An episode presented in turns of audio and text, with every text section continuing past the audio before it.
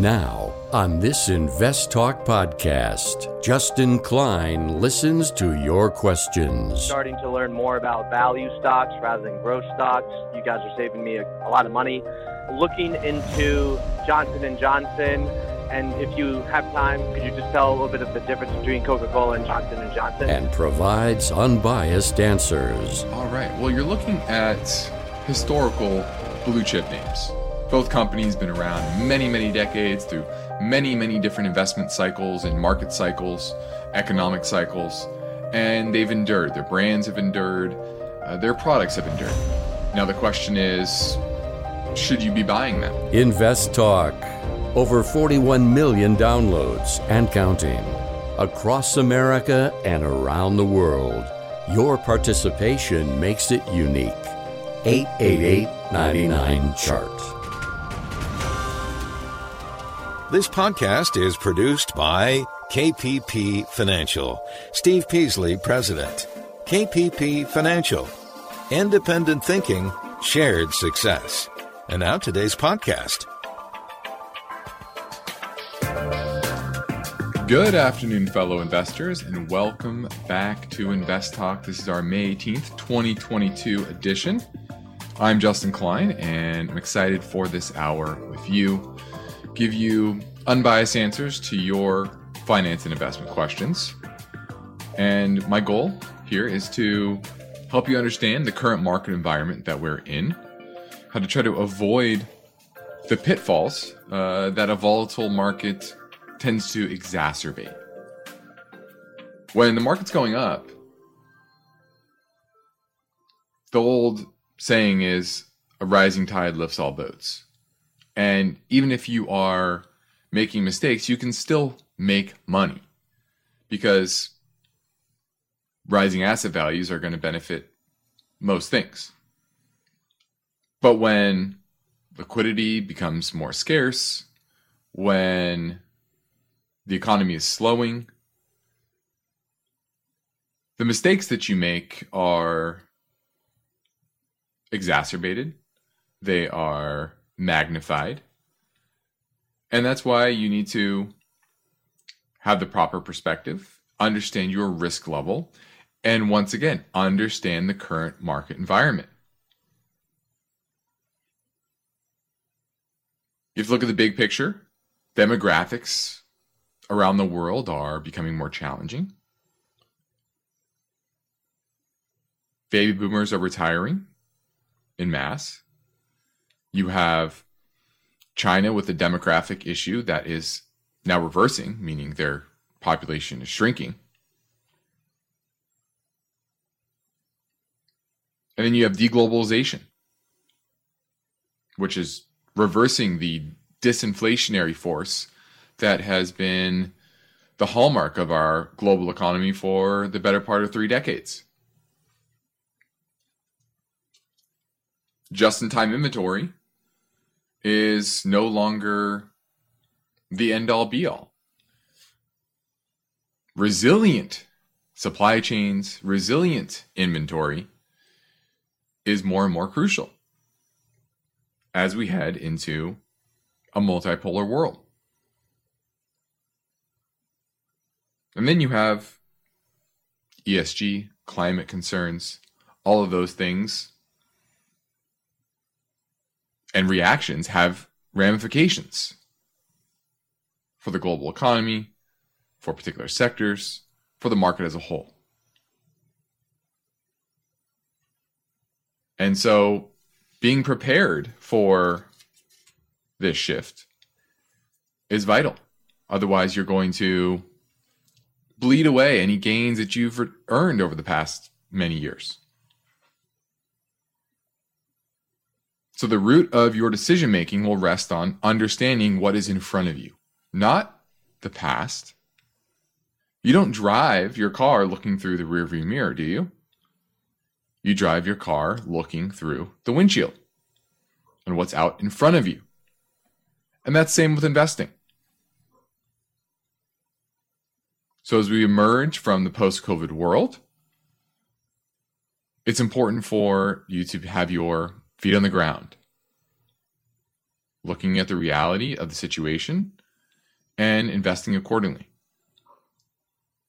Investing for this new market environment. So I'm going to do my best to give you the tools and help drive you towards good decision making that will provide you with a comfortable financial future. In this podcast, I'm going to operate with my mission statement, which is always independent thinking and shared success. So, no matter what I'm talking about, the market as a whole, particular sector, particular strategy, I'm here to present it all without bias, give you the facts as I see them, and applying those to 20 plus years of investment experience. So you can call with right now during our live stream program from 4 to 5 Pacific time, or you can leave a question on our Invest Talk voice bank. Either way, the number never changes. It's still 888 chart. So let's get right to our first listener question now. Hi, Duncan from New York. Just wanted to leave a quick question. Thank you for all that you do. Starting to learn more about value stocks rather than growth stocks. You guys are saving me a, a lot of money. Looking into Johnson and Johnson, company that makes money. Just looking for an entry point too. And if you have time, could you just tell a little bit of the difference between Coca-Cola and Johnson and Johnson? But uh, thank you very much, and have a great day. Bye. All right. Well, you're looking at historical blue chip names. Both companies been around many, many decades through many, many different investment cycles and market cycles, economic cycles, and they've endured. Their brands have endured. Their business models have endured. Uh, their products have endured. Now the question is, should you be buying them in this environment? Sure, they're not growth stocks; they're blue chip stocks, but are they cheap enough? Well, Coke had a big down day. A lot of it had to do with consumer staples as a whole, struggling because of what happened with uh, Target, Walmart recently, and that's taken on the chin. The issue, though, uh, is I think a lot of people have huddled into quote unquote low volatility ETFs and buying a lot of these companies that are typically lower volatility, like Coke and Johnson and Johnson. And they're both trading at now at pretty high multiples historically. So I would say both of these companies are expensive, but they're very different, right? Johnson Johnson is healthcare, very uh, both are, are non-cyclical, but different types of businesses. Now, which one am I picking? Well, enterprise value to EBITDA on Johnson and Johnson is about 16 and a half. Historically, it's not cheap until it gets to low teens, 13 or so. Now it's at 16 and a half. So it's not quite there yet. Okay. So that makes me say be patient on it. Probably another 10 to, to 20% lower on Johnson Johnson, and that would put the price closer to the lows from earlier this year, right around 150. 150, 155, that area, I think that's reasonable valuation. On Coke, if you look at what's happening there, that's trading at even higher multiples. Uh, enterprise value to EBITDA is 20. And historically, that's also um, fairly high. It doesn't get cheap until you get into the, the mid teens. Uh, and you see that big drop today. Uh, so I'd be patient on both, but I think Coke, or sorry, Johnson Johnson is closer to a buy point than Coke. This is Invest Talk. We're moving into a break, and I'm ready for your questions now at 888 99 chart.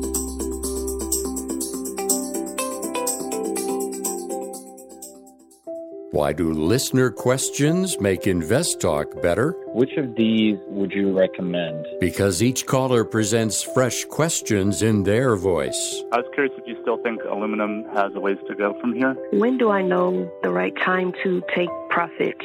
Should I be looking for an exit? Should I be holding here? And listeners instinctively realize that Invest Talk uniquely offers a welcome dose of investing satisfaction. I think you have a terrific show, and I've learned a whole lot. Hey guys, love your show. Uh, I've been listening for several years now, and I've learned a lot. Justin Klein and Steve Peasley understand what investors need and want. I would look at it from a tax perspective. If there's no tax implications, move on, find better ways to use that money. I'm going with the odds. I think a half position now would at least get you in it and get you watching it so you won't lose track of it. Don't forget to call Invest Talk 888 99 Chart.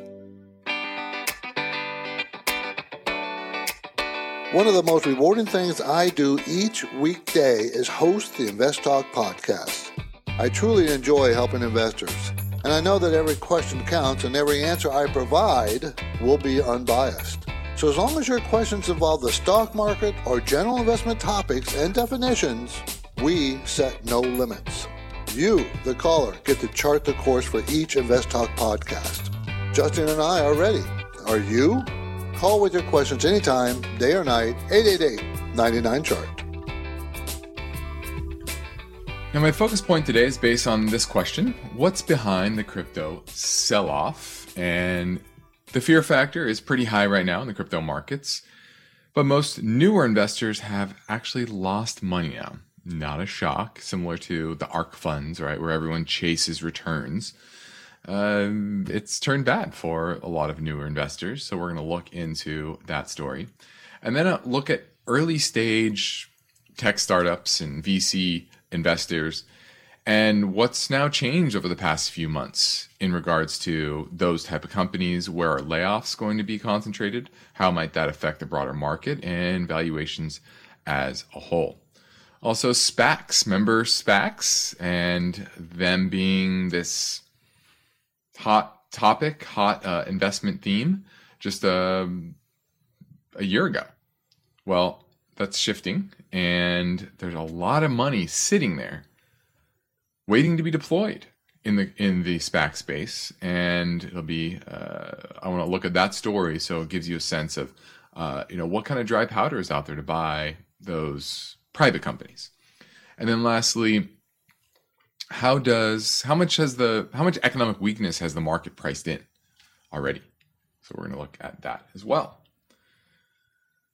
let's take a look at the market today. We had a bloody, bloody day. Uh, we had a, a, rebound over the past few trading days off of uh, a pretty hectic low, just uh, back on what date was that? Is that Thursday? Yeah, Thursday was kind of the, the, reversal. Friday, you had some follow through, pause day on Monday, and then more upside yesterday. And almost all of that, yep, all of those last three days of trading have been reversed. And we're basically back to where we were, at least on the S&P, uh, at the close on Thursday. And you can just see that volatility. Uh, that, remember, volatility on the downside is a lot swifter. Uh, and it continues to be a rotation out of value, sorry, out of growth and into value. For example, today, large cap growth down 5%, 5.13. Large cap value only down about a little over 3%. So you can see that stark difference continue bleeding out of those large cap tech names. Now, we are in option X week, and you often see this type of volatility a lot of games being played.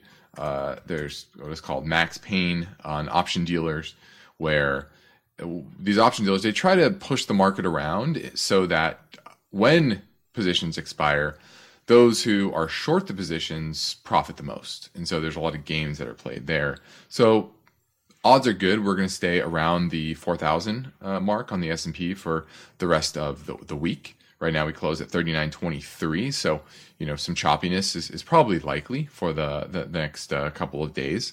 And then going into the final uh, week of the month, you're likely to have equity buying due to rebalancing within uh, funds that when equities are underperforming end of the month, they, they buy a little bit uh, in order to up their allocation and vice versa. When equity is doing well, they tend to sell going into the end of the month, vice and vice versa. So you t- typically get that action into month end.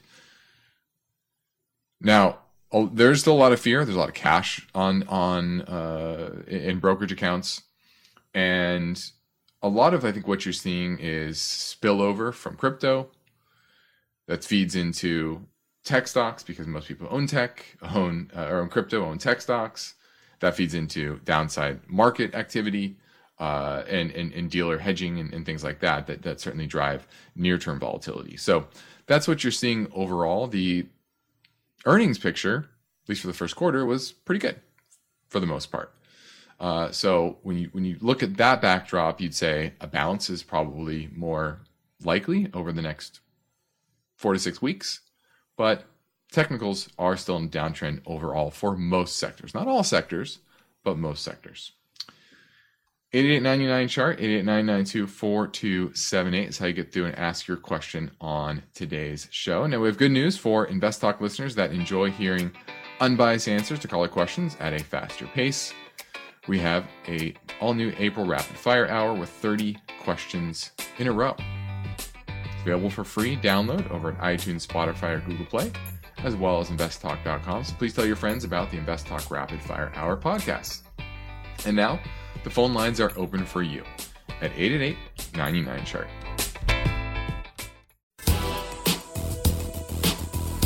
Invest Talk is always made better when our listeners contribute their questions. So tell your friends and family members they can interact in real time with Steve Peasley and Justin Klein during the Invest Talk live stream program between 4 and 5 p.m. Pacific Time.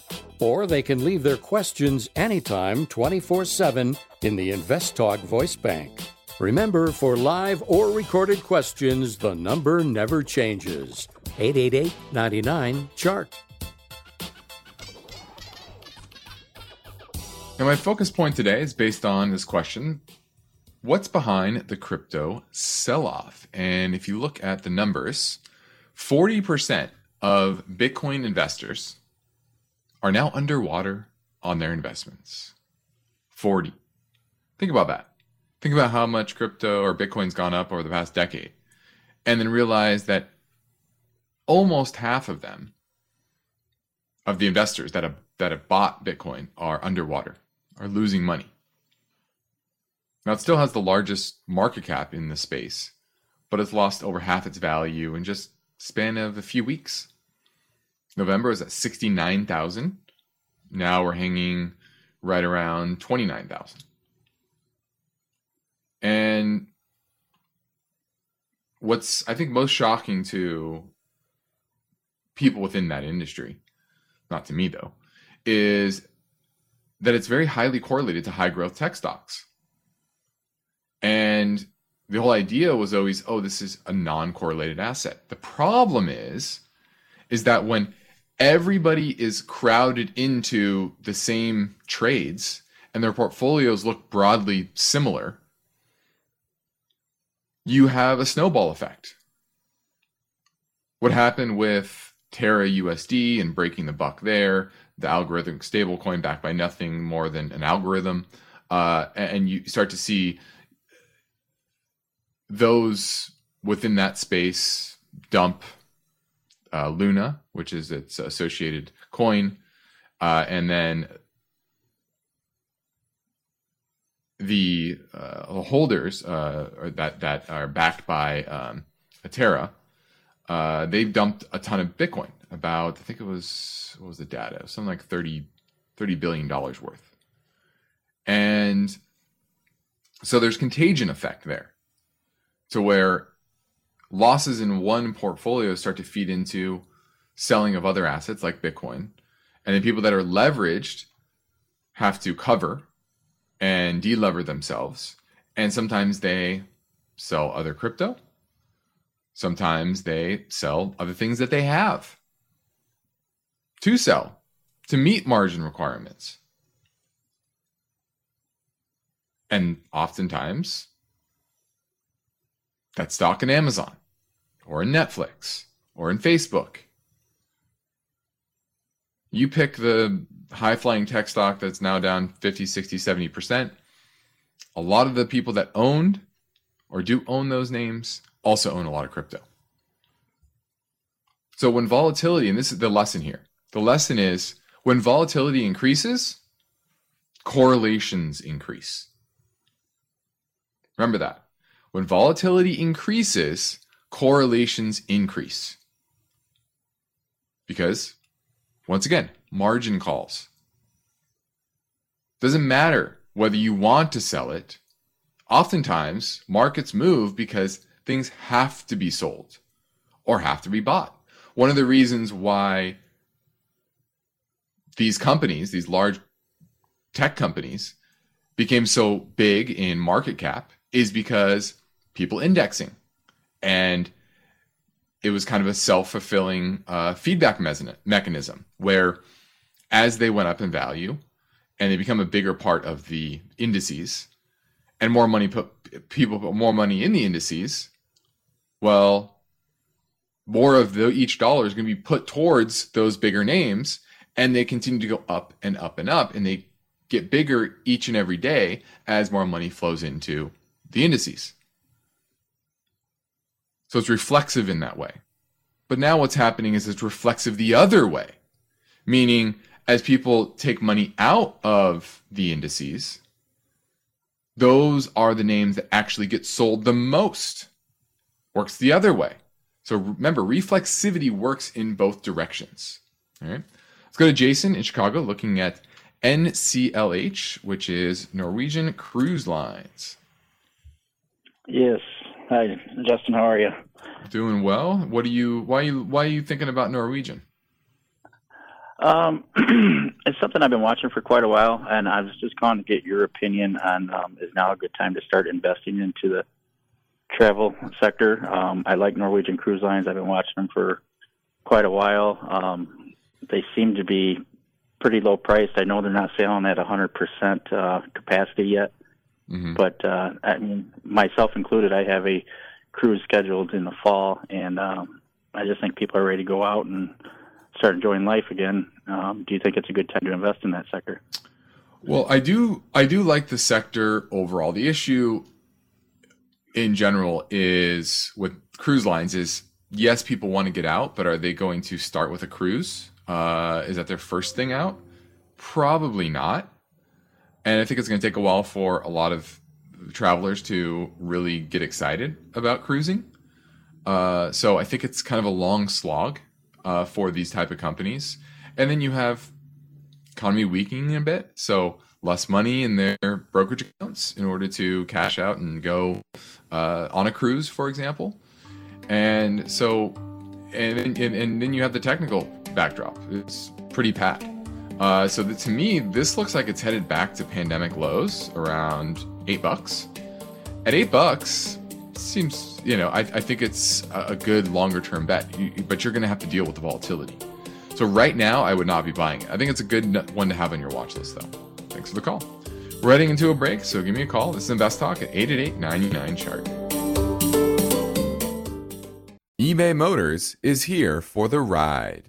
Remember when you first saw the potential?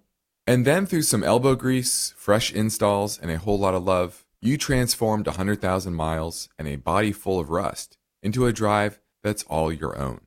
Look to your left, look to your right. It is official. No one's got a ride like this. There's nothing else that sounds like, feels like, or looks like the set of wheels in your garage. With over 122 million parts, you can make sure your number one ride or die stays running smoothly, so there's no limit to how far you can take it. Brake kits, turbochargers, engines, exhaust kits, roof racks, LED headlights, bumpers, whatever your baby needs, eBay Motors has it. And with eBay Guaranteed Fit, it's guaranteed to fit your ride the first time, every time, or your money back. Plus, at these prices, well, you're burning rubber, not cash. Keep your ride or die alive at ebaymotors.com. Eligible items only, exclusions apply. Let's say you've been thinking about learning a new language. Okay, why? I mean, how would it come in handy? And where would you want to use it? Could it be that you have an upcoming international trip? Or maybe you want to connect with family members or friends from a different culture? I think you should know about Rosetta Stone. With millions of users, it's been the world's most trusted language learning program for 30 years.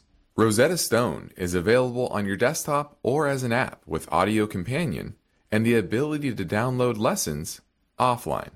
Rosetta Stone truly immerses you in the language you want to learn It has a built in, patented speech recognition engine called TruAccent. So as you practice speaking, you'll get feedback on how well you pronounce words. With Rosetta Stone, you pick up a language naturally, first with words, then phrases, then sentences. It's an intuitive process designed for long term retention. You really learn to speak, listen, and think in your new language. Rosetta Stone is an amazing value, so your special skill set is within easy reach. You know you want to do this, so don't put off learning that language. There's no better time than right now to get started. For a very limited time, InvestTalk listeners can get Rosetta Stone's lifetime membership for 50% off.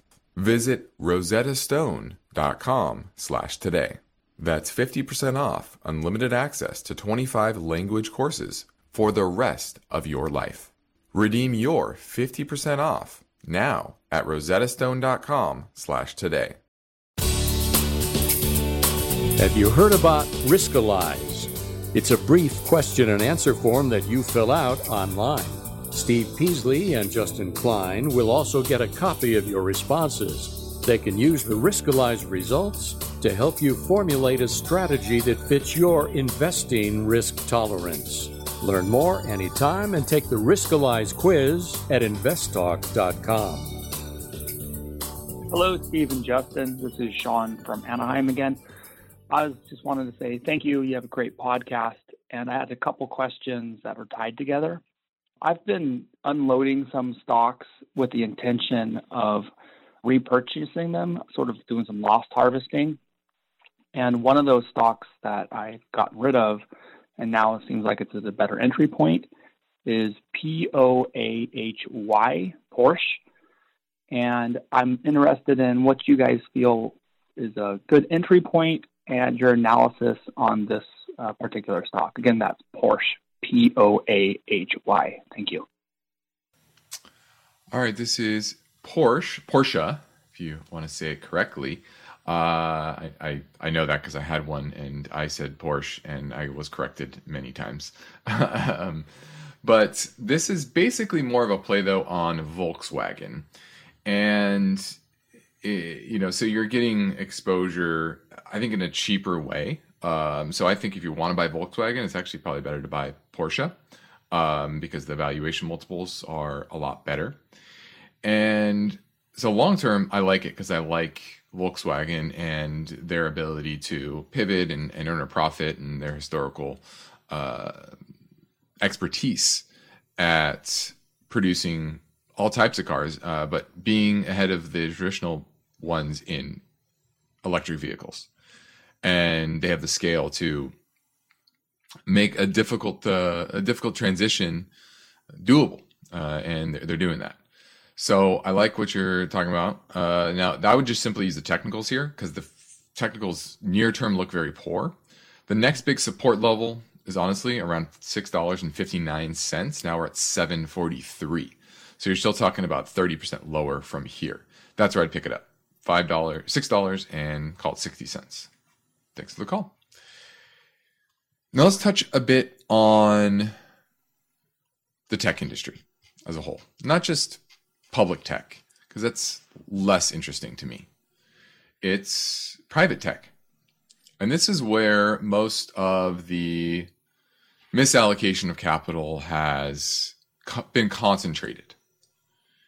And a lot of high flying tech startups are now getting grounded very fast. It's a new climate with higher interest rates, higher inflation. You're having more layoffs. Investors are a lot more skeptical, and valuations are coming down in a big, big way. Now we know the Nasdaq is down about 25% from its high in November. But this that that's being echoed in magnitudes in the private market. Now venture capitalists are now rebuking high sky valuations. They're demanding companies spend less and improve their margins. Crazy, right? Refocusing on profitability over growth. Remember, it was all about growth, not about profitability. And this is getting these these uh, these small private companies to start laying off people, cut marketing expenses, cancel projects. They're trying to make their money last. And really, what this is, it's the cycle. It's the end of this cycle. And frankly, this is a good thing. This is cleansing. And it's it's putting these companies that have gotten funding back on a more sustainable path because growth at the expense of profitability is not sustainable. And so these companies are looking for smaller rounds, rounds typically from inside investors. And they're being they're they're hiring less people because they don't need to grow as fast. Before it was there was pressure just to grow. Now investors poured 1.3 trillion dollars into startups over the last decade. And many quote unquote unicorns based on their valuation.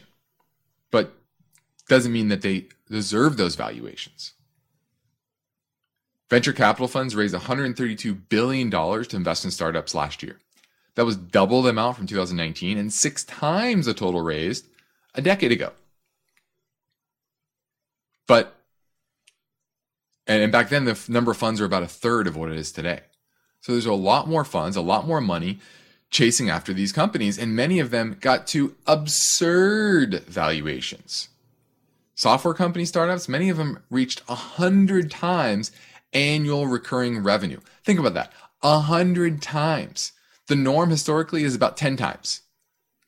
So you're about 10x the multiple that these companies typically get.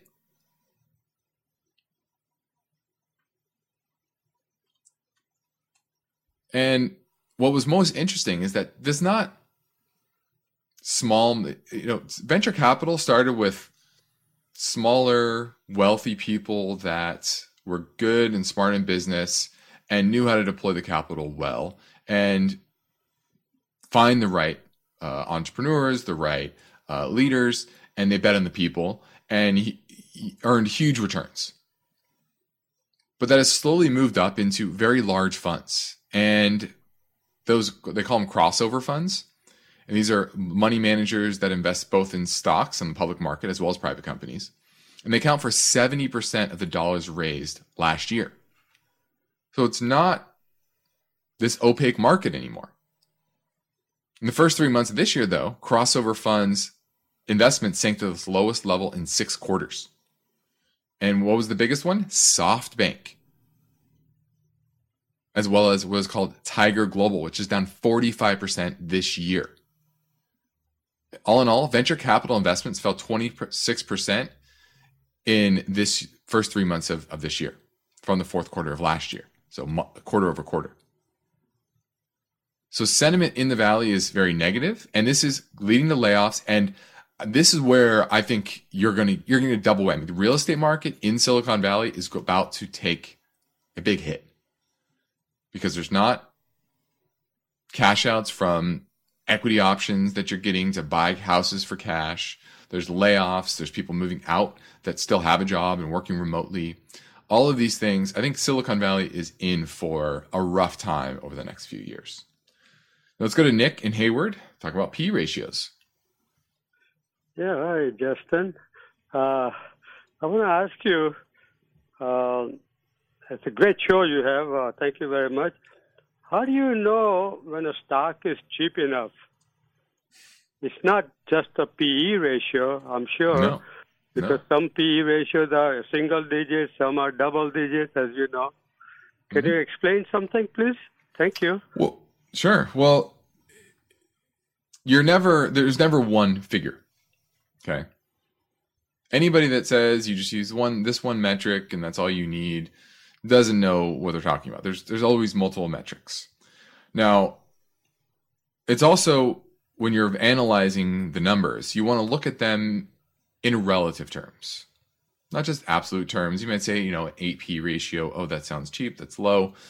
Well, does historically just stay around an 8P ratio? What if it vacillates between 6 and a 10P ratio, it's at 8? And your upside is that multiple to expand to 10. That's not great. Okay, so understanding where historically trades at and where it's trading at today is important. But you probably don't want to use PE either. You want to use something that is less manipulated. The E has always be manipulated via accounting rules. And the P is just looking at the market cap. Well, what about debt? Debt is important as well. How much debt does the company have? So that's why we like to look at enterprise value to cash flow, to EBITDA, things like that. Okay. I think those are better metrics that you want to use. And once again, comparing it to where it trades historically. And then versus its peers. You want to look within the industry. Similar type of companies. Are they are, are companies, you know, companies in this industry, are they typically trading at 25 times enterprise value to EBITDA? Or is it closer to 10 times? Because that's very important as well. 25 times might be cheap compared to how the industry typically trades. And you want to go through different cycles, you know, 10 plus years looking at those figures. And then you want to look at the durability and growth of the business. Now, has their business improved recently or deteriorated? Do you have faith that their business is going to endure for the next five, ten years? Or do you see threats on the horizon? I'll give you an example Visa and MasterCard. I think they trade at pretty high premiums. Well, what has emerged over the past decade or so? Cryptocurrencies, easier ways to transfer money, Venmo, Zelle, things like that. I'm not saying MasterCard Visa haven't grown, but do they deserve the multiple? When over the last decade, you know, they didn't have as much of that threat. These are things to think about. Now, it could be wrong, but that's the way I think about whether a company should be trading at the same multiple that it had been in the past. Okay. So, once again, there's multiple factors you have to consider. I know everybody wants this magic formula. Well, guess what? There's not a magic formula for knowing exactly when things are very valued or not. It's looking at things in relation and then understanding the backdrop. You can see find something that's very cheap but if, hey, it's a cyclical name and the economy is slowing, it can continue to get cheaper. And so you want to line up that inflection point of the economic backdrop that starts to help the businesses, the business you're looking at, and something that is ideally a reasonable value. And that's what good quality management is about. Putting the odds in your favor when you buy things that are very expensive, without you know, just because you're buying bought into the story and the hopes and dreams of what the company could be, well, you get times like this where multiples come down, and hey, you bought it at absurd multiples, and now it's coming down to reality. Okay. So it's really about having that discipline. And if you're having trouble building that discipline, if you need to know whether your portfolio is on the right track for the economic backdrop that we're in that I talked about at the top of the show, right? The demographic changes, deglobalization, ESG, all of these things that are driving newer trends that many are not used to.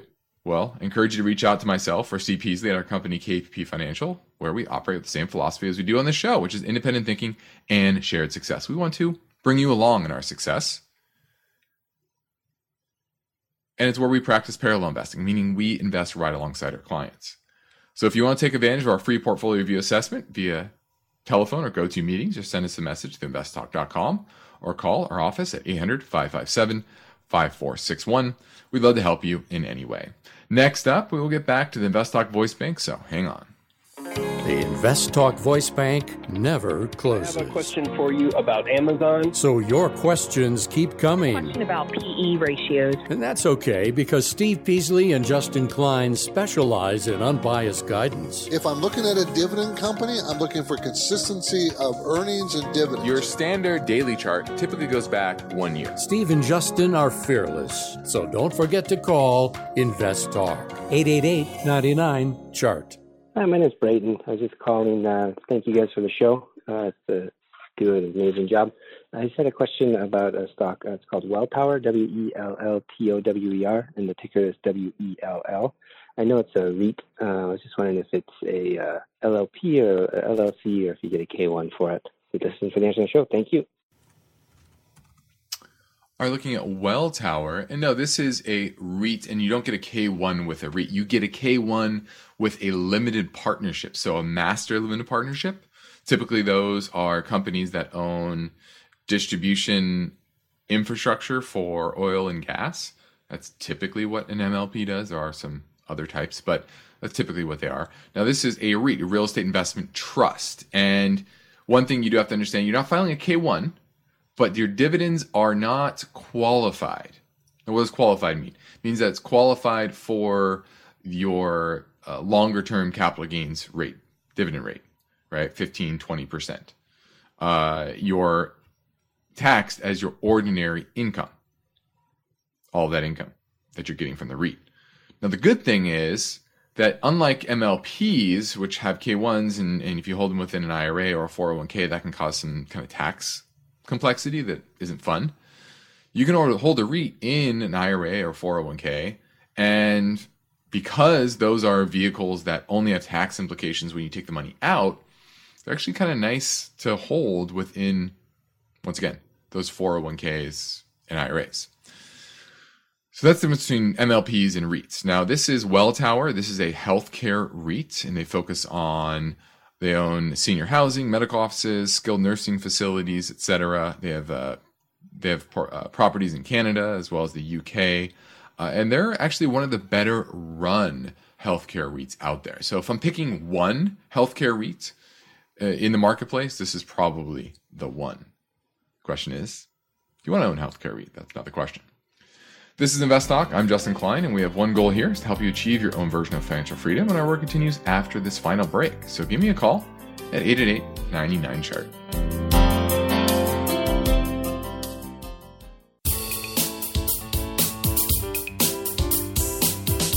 You are listening to Invest Talk. Every Friday on the program and the podcast, Steve Peasley shares highlights from the newest edition of the KPP Premium Newsletter. Listen Fridays to Invest Talk. And now, Steve and Justin welcome your calls and questions. 888 99 Chart. Hi, Steve and Justin. I called, I think back in January, about Chimera Investments, CIM. I thought it would be a good play in a rising interest rate environment, but Justin kindly informed me that really want to be aware of the spread of interest rates, and that wasn't looking good for this company. So I sold it back at like 1350 and now it's down approaching nine dollars, but I've kept it on my watch list, and I'm wondering it might be a good play when interest rates have peaked. Whenever that happens, I was wondering if you could tell me how I might know when interest rates have peaked, so that maybe I can get back into this. It seems like a solid company with a good dividend, so I would appreciate hearing your thoughts on the show. Thanks so much. All right, great question, and I'm glad I helped save you from some losses there. Now down another what uh, forty percent from where you sold it. But you're correct that what you're looking at was a mortgage REIT. Uh, now, mortgage REITs typically are bad long-term investments. They they they loop you in with uh, high uh, high returns, high uh, dividends, but they're paying those dividends out of your capital. They're issuing more shares. They're taking on leverage. They're they're just not great allocators of capital capital typically. So I wouldn't say I would get excited about investing in these long term. Now, for a bounce, if it, when interest rates do peak, sure. Uh, if you want to use that as, as a vehicle, uh, a leveraged vehicle in that sense, sure. Uh, now, how do you know when interest rates have peaked? Well, depends on what type of interest rates you're talking about. Interest rates, what part of the curve are you speaking about? Now, in the mortgage rates, what's most important are those shorter term rates okay? Because that's typically what they're borrowing at. They're like a bank where they're borrowing short, they're lending long in the mortgage market. And so that's that spread that we're talking about. And so what's most important for these type of names is short-term rates. So I look at SHY, and what's interesting here, and you can just look at the chart of SHY and CIM, they're very similar. CIM peaked in November, and that's really when SHY really started to accelerate to the downside, uh, which means that when short term rates were going up the fastest. Now, what's interesting is that over the past two weeks or so, the SHY started to catch a bid and is starting to make a series of higher highs and higher lows on a very short term basis. Certainly hasn't broken any major trends, but it is starting to indicate that, hey, the Fed is going to pivot. Remember, the short term rates, these short term rates are most correlated with Fed monetary policy, Fed prognostication about their future interest rate moves. And the fact that this is starting to go up means that short term rates are starting to stall out here lose their momentum to the upside. And that's the first indicator to me that interest rates may be close on the short end for peaking. Now, longer term rates, a lot of it has to do with other factors, inflation, uh, Fed asset purchases. But shorter term rates have more to do with Fed moving interest rates up and down, less to do with their, their balance sheet movement.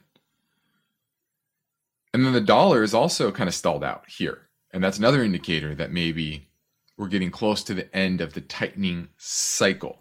Not to say they're not going to tighten more, but their uh, their forward guidance isn't going to be as hawkish going forward. Okay.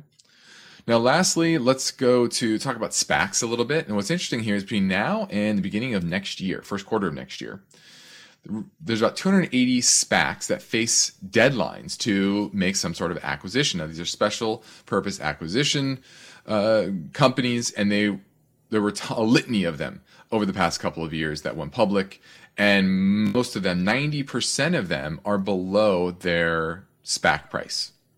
Crazy, right? 90%. Nuts. And what this means is that these are bad investment vehicles. Historically, they've been bad investment vehicles. But when there's so much liquidity out there, uh, money just flows into anything. And many of these companies uh, made acquisitions at very high prices for their acquisition target. And they're just destroyers of capital. But these sponsors have spent millions of dollars and lawyers and things like that, and it costs between five and ten million dollars to get these SPACs public through the underwriting, etc.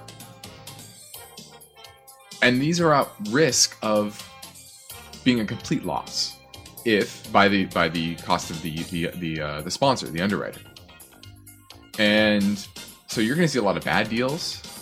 You're going to see a lot of desperate desperate deals because part of a crappy deal is better than 0% of no deal, right? And losing out on the entire uh, cost of going public. So you're going to see this is uh, going to be an interesting trend what happens here, and I definitely think uh, you're going to see more carnage in the SPAC space. I'm Justin Klein. This completes another Invest Talk program. Steve Peasley and I thank you for listening. We encourage you to tell your friends and family about our free podcast downloads, which you can find anytime at iTunes, Spotify, Google Play, and be sure to rate and review. Independent thinking, share success. This is Invest Talk. Good night. Because of the nature of the interactive dialogue inherent in the format of this program, it's important for the listener to understand that not all comments made will apply to them specifically. Nothing said shall be taken to be investment advice, or shall statements on this program be considered an offer to buy or sell securities. Such advice is rendered solely on an individual basis and at times will require that the investor review a prospectus before investing. Invest Talk is a copyrighted program of Klein Pavlis Peasley Financial, a registered investment advisor.